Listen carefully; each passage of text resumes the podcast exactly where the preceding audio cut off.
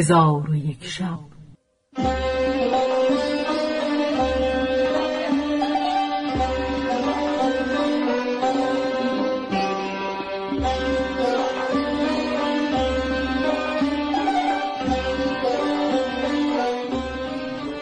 داستانهایی برآمده از ژرفای تاریخ و تمدن و فرهنگ مشرق زمین.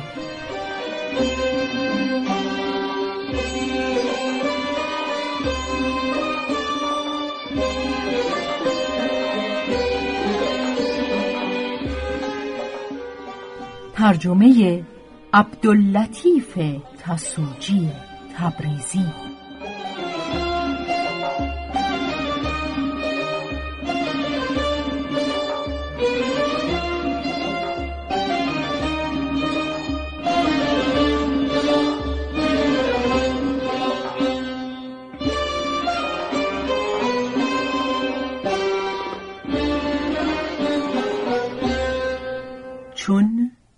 پنجم برآمد. حکایت ملک سندباد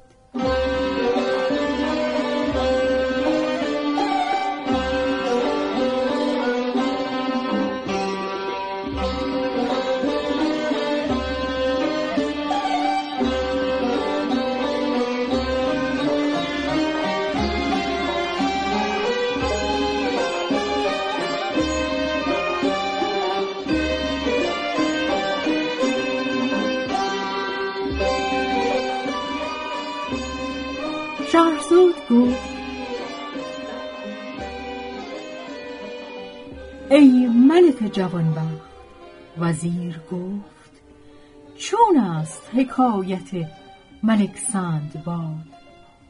گفت شنیدم که ملکی از ملوک پارس همیشه به نخجیر رفتی و تفرج دوست داشتی و شاهینی داشت که دست پرورد بود و شب و روز آن را از خود دور نکردی و تاسکی زرین از برای آن شاهین ساخته و در گردنش آویخته بود که هنگام تشنگی آب از آن تاسک می‌خورد.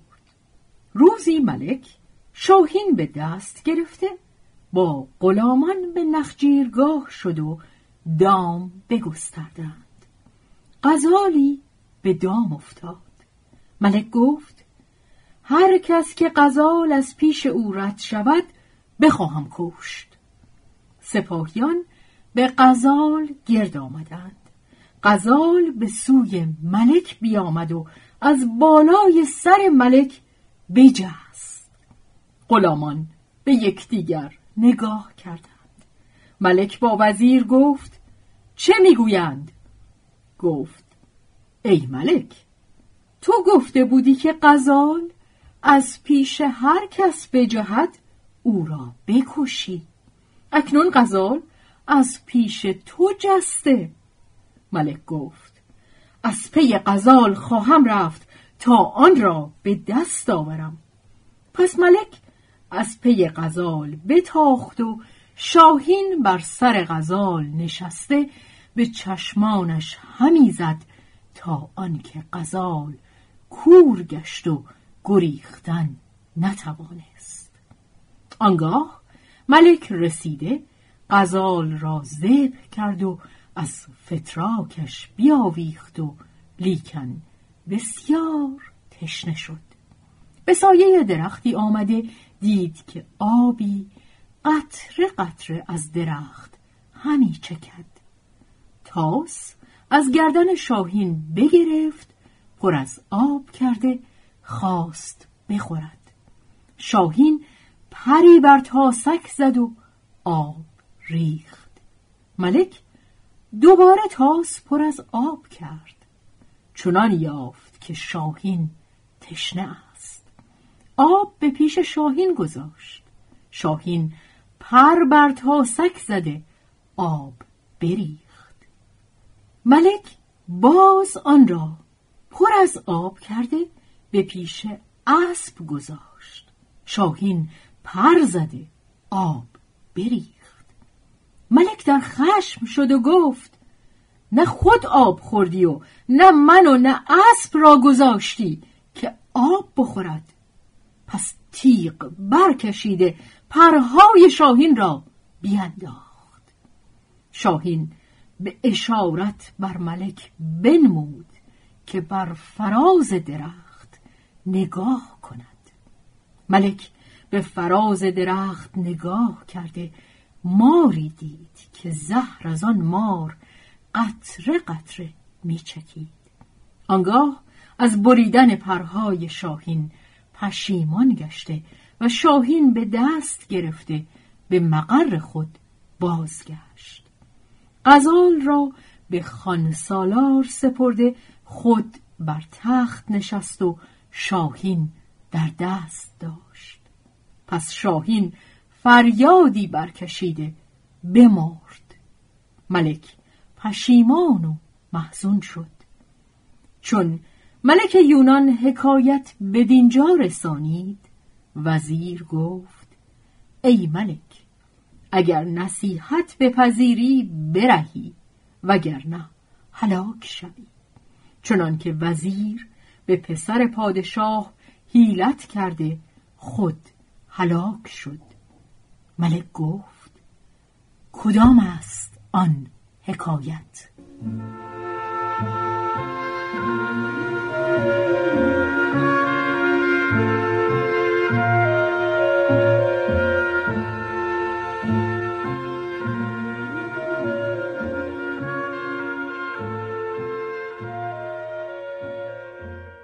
حکایت وزیر و پسر پادشاه.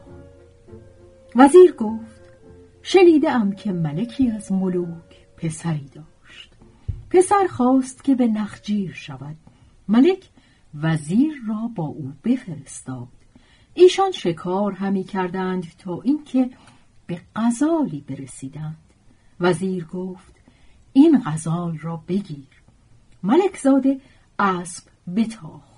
او و غزال از دیده سپاهیان ناپدید شدند. ملکزاده در بیابان به حیرت اندر بود. نمی‌دانست کجا رود. آنگاه دختری بدید گریان. با او گفت کیستی و از بهر چه گریانی؟ دختر گفت من دختر ملک هند بودم. سوار گشته به نخجیر شدم مرا خواب در رو بود. از اسب به زیر افتادم و راه به جایی ندانستم. ملک زاده به دور رحمت آورد و او را برداشته به خانه زین گذاشت و همی رفت تا به جزیره برسید. دختر از ملکزاده درخواست کرد که او را از زین فرود آورد.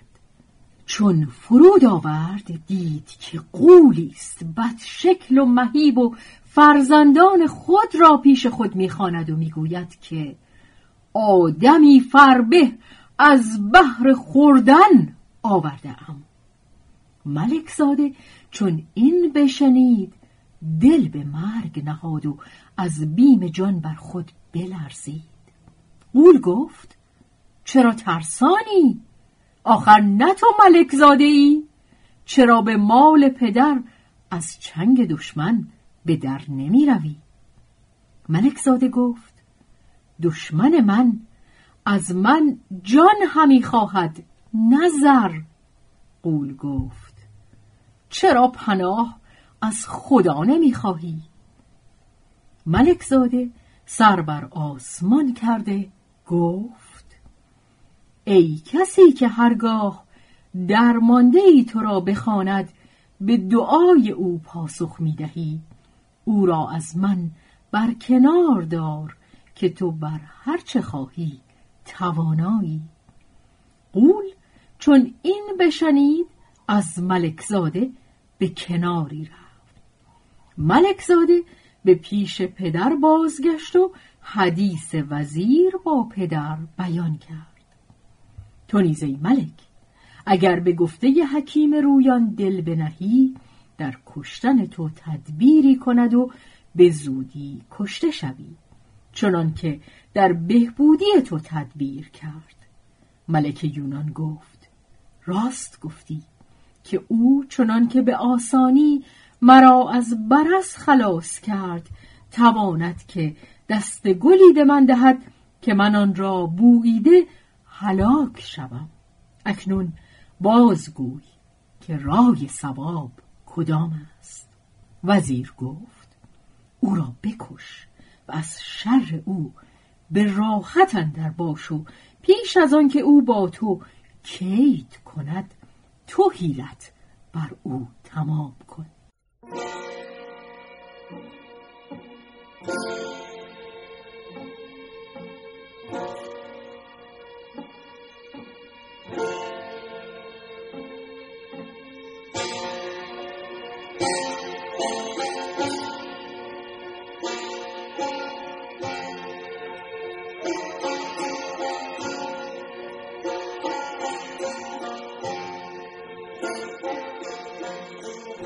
در حال ملک یونان حکیم رویان را بخواست.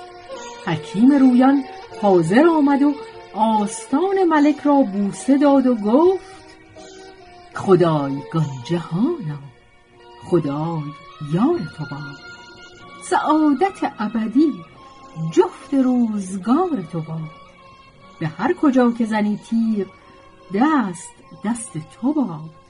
به هر کجا که نهی پای کار کار تو با. و باز برخاند. فخر کن بر همه شاهان که تو را شاید فخر. ناز کن بر همه میران که تو را زیبد ناز. گوی فتح و زفر اندر خم چوگان تو باد. چون دل محمود اندر خم زلفین ایاز و باز گفت اندیشه به رفتن سمندت ماند آتش به سنان دیو بندت ماند خورشید به همت بلندت ماند پیچیدن افعی به کمندت ماند. چون حکیم رویان ابیات به انجام رسانید ملک گفت دانی که از بهر چه خواستمت؟ حکیم گفت کسی جز خدا از نهان آگاه نیست. ملک گفت تو را از بحر کشتن آورده ام حکیم از این سخن در عجب شد و حیران مانده گفت به کدام گناه مرا خواهی کشت؟ ملک گفت تو جاسوسی و به قصد کشتن من آمده ای. پیش از آن که تو مرا بکشی من تو را بکشم. آنگاه ملک سیاف خواست و به کشتن حکیم اشارت فرمود. حکیم گفت مرا مکش که خدا تو را نکشد. ملک گفت تا تو را نکشم ایمن نتوانم زیست و همی ترسم که با اندک چیزی مرا بکشی. چنان که چوگان به دست من داده مرا از برس خلاص کردی. حکیم گفت ای ملک پاداش نیکویی من نه این است. ملک گفت ناچار باید کشته شوی. حکیم رویان هلاک خیشتن یقین کرده محزون شد و بگریست و از نیکویی ها که با ملک کرده بود پشیمان گشت و گفت قهد وفاست در بنه آخر زمان. هانه حکیم پرده عزلت بساز. هان تو قافل و سپهر کشند رقیب تو. فرزانه خفته و سگ دیوانه پاسبان. آنگاه سیاف پیش رفته شمشیر برکشید و کشتن را دستوری خواست. حکیم رویان بگریست و با ملک گفت ای بر سر خلق سایه عدل خدای بخشودنیم بر من مسکین بخشای. پس از آن بگریست و گفت ای ملک پاداش من نه این بود. تو مرا پاداش همی دهی چنان که نهنگ سیاد را. ملک گفت چون است حکایت نهنگ با سیاد حکیم گفت ای ملک در زیر تیغ چگونه توانم حدیث گفت؟ تو از من درگذر و به غریبی من ببخشای که خدای تعالی بخشندگان ببخشاید. پس در آن هنگام یکی از خاصان پایه سریر ملک را بوسه داده گفت ای ملک از او درگذر که ما گناهی از او ندیده ایم. ملک گفت اگر من او را نکشم خود کشته شوم. از آنکه کسی که تواند چوگانی به دست من داده از ناخوشی برس نجاتم دهد این نیز می تواند که دست گلی به من دهد که من او را بویده هلاک شوم. مرا گمان این است که او جاسوسی است که به کشتن من آمده به ناچار او را باید کشت.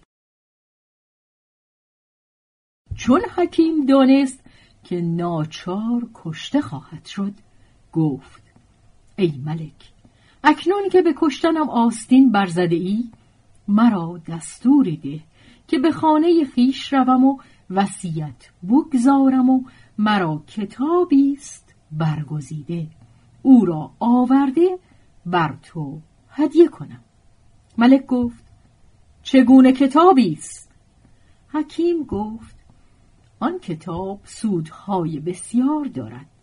کمتر سودش این است که پس از آنکه سر بریده شود ملک آن کتاب را بگشاید و از صفحه دست چپ سه سطر بخواند.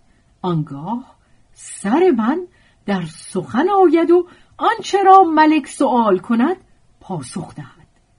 ملک را این سخن عجب آمد و حکیم را به پاسبان سپرده جواز رفتنش داد. حکیم به خانه خیش رفته دو روز در خانه همی بود. روز سیوم در پیشگاه ملک حاضر گشت.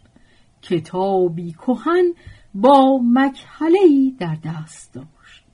طبقی خواسته از آن مکحله اندکی دارو به طبق فرو ریخت و گفت ای ملک این کتاب بگیر چون سر مرا ببرند بفرمای که در همین طبق نهاده بدین دارو بیالایند که خونش بازی استد آنگاه کتاب گشوده بدان سان که گفتم سه سطر بخوان و از سر من آنچه خواهی سوال کن.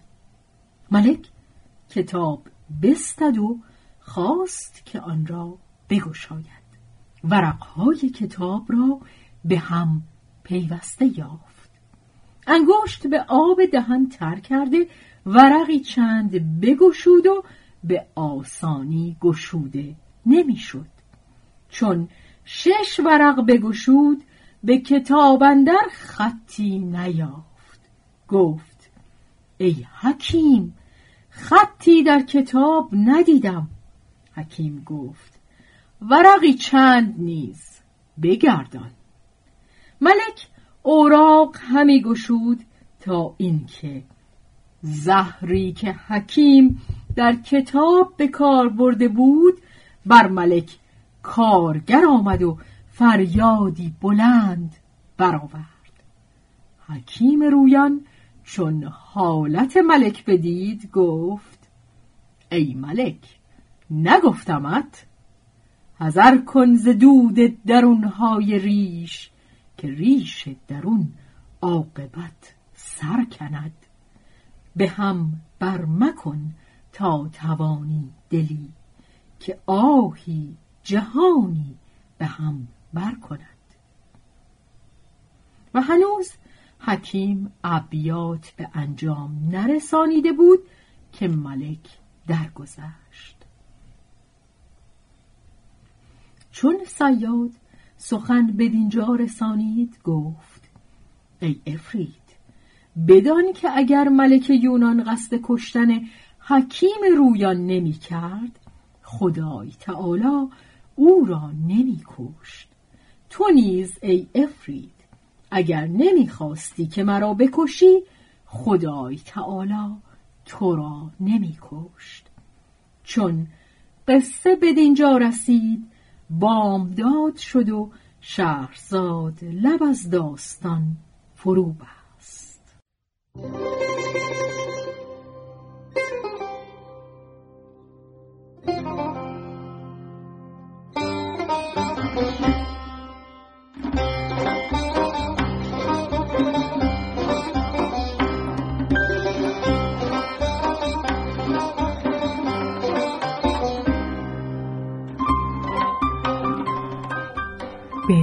روایت شهرزاد فتوهی. تنظیم از مجتبا میرسمی